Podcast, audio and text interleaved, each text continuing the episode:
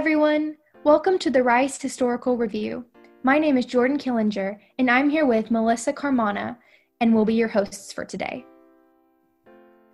In this podcast, we'll be interviewing Dr. Lisa Spiro, the Rice Historical Review faculty advisor and the executive director of Digital Scholarship Services for Fondren Library. She was also the co director with Dr. Caleb McDaniel of the Harvey's Memory Project, a website dedicated to preserving photographs, written and recorded stories, as well as messages from Rice leadership during Hurricane Harvey in 2017. Thank you for joining us today, Dr. Spiro. Sure, my pleasure. What was the process like for collecting the photos in the Harvey Memories Project, and how did you decide who to reach out to? So it was important for us to reflect the diversity of the Houston community. Um, and as a result, we tried to reach out to um, a wide range of community groups to encourage them to um, share materials with the Harvey Memories Project and to encourage uh, members of their community to do so as well. Um, so uh, we contacted a lot of different groups um, working with uh, a couple of students who were our kind of social media and marketing team. Uh, we also arrange events, uh, often in partnership with groups uh, at places like Kashmere Gardens, Pleasantville, uh, and we also had a uh, storytelling event around the time of the first anniversary of Harvey uh, that was co sponsored with the Trust for Public Land, uh, Park Smart Precinct 1, and Harris County Precinct 1. Uh, we also promoted the project uh, through the news media. So Dr. McDaniel and I appeared on TV stories, and Dr. McDaniel was interviewed on the radio uh, and so forth. Um, we teamed up with Houston Public Library, Harris County Public Library, and the University of Houston Libraries to also raise awareness of the project. Uh, and finally, we worked with organizations like the Houston Food Bank to share their collections about the impact of Hurricane Harvey on their organizations and the response.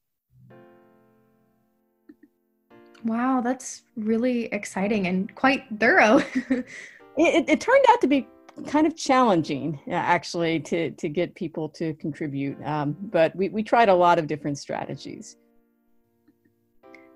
Do you think Rice's response to Harvey influenced in any way how they responded and communicated with students about the COVID 19 situation?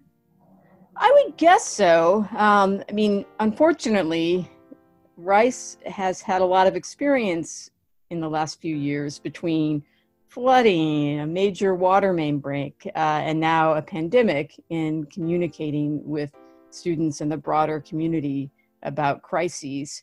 Uh, so I think you know we're, we're fortunate to have a, a strong crisis management team led by someone who actually is our crisis manager. Um, that uh, knows how to work through these situations and communicate with the community about the university's response. Obviously, that's a complicated thing because things change so quickly, uh, but I think they've done a, a good job of, of keeping everyone um, apprised of the situation and of the university's response. There's a section of the website that is dedicated to the Rice community coming together after Harvey to help the greater Houston community. Can you go into details about the different ways Rice banded to help others and what the effort looked like? Sure. Um, so I was more an observer on this than an organizer, but I was uh, really impressed by Rice's response to Hurricane Harvey. Um, as soon as it was safe to do so, Rice students, faculty, and staff came together to form uh, Rice Harvey action teams. So they sent out teams of, of students um, with faculty and staff participating as well to rip out sheet, sheetrock, for example, or to work at shelters and food banks, or to perform other volunteer work. Um, and in addition, the university funded projects like the Harvey Memories Project uh, to do research and other work to help the community recover from Hurricane Harvey.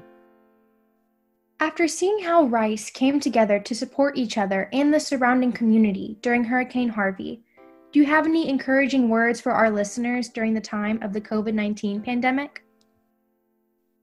Yeah, well, you know, while Hurricane Harvey certainly brought real suffering, it also demonstrated the generosity and compassion of Houston and of the Rice community.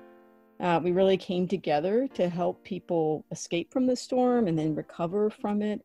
Um, so I, I, would say, you know, even though we need to physically distance ourselves from each other, I think it's also important for us to practice what the um, sociologist Eric Klinenberg talks about as social solidarity. Um, so that could mean checking in on elderly neighbors or doing virtual volunteer work or helping out at a food bank. Um, because I think this crisis has really demonstrated how interdependent we are and how we need each other to work through it. Absolutely. All right. Thank you, Dr. Spiro. That was very insightful. Sure, my pleasure. Also, thank you again for joining us today, Dr. Spiro. It was a pleasure to speak with you and learn more about Rice's response to Hurricane Harvey and how this relates to us in the times of COVID 19. We want to thank you all for tuning in today. Don't forget to check out the Rice Historical Review Virtual Edition coming soon, alongside picking up your hard copy when you return to campus. In the meantime, check out our other podcasts and short form pieces at www.ricehistoricalreview.org. You can also check out the Harvey Memories Project at harveymemories.org. Dr. Spiro is serving as an advisor on a COVID 19 project in the works, similar to the Harvey Memories Project, so keep a lookout for that as well. We hope you all stay safe and well and have some fun this summer, whether that be enjoying a sunny day on the patio or who knows, perhaps even going on a summer vacation once things start to return as they were before. Thank you for listening, and remember, we further the future by promoting the past.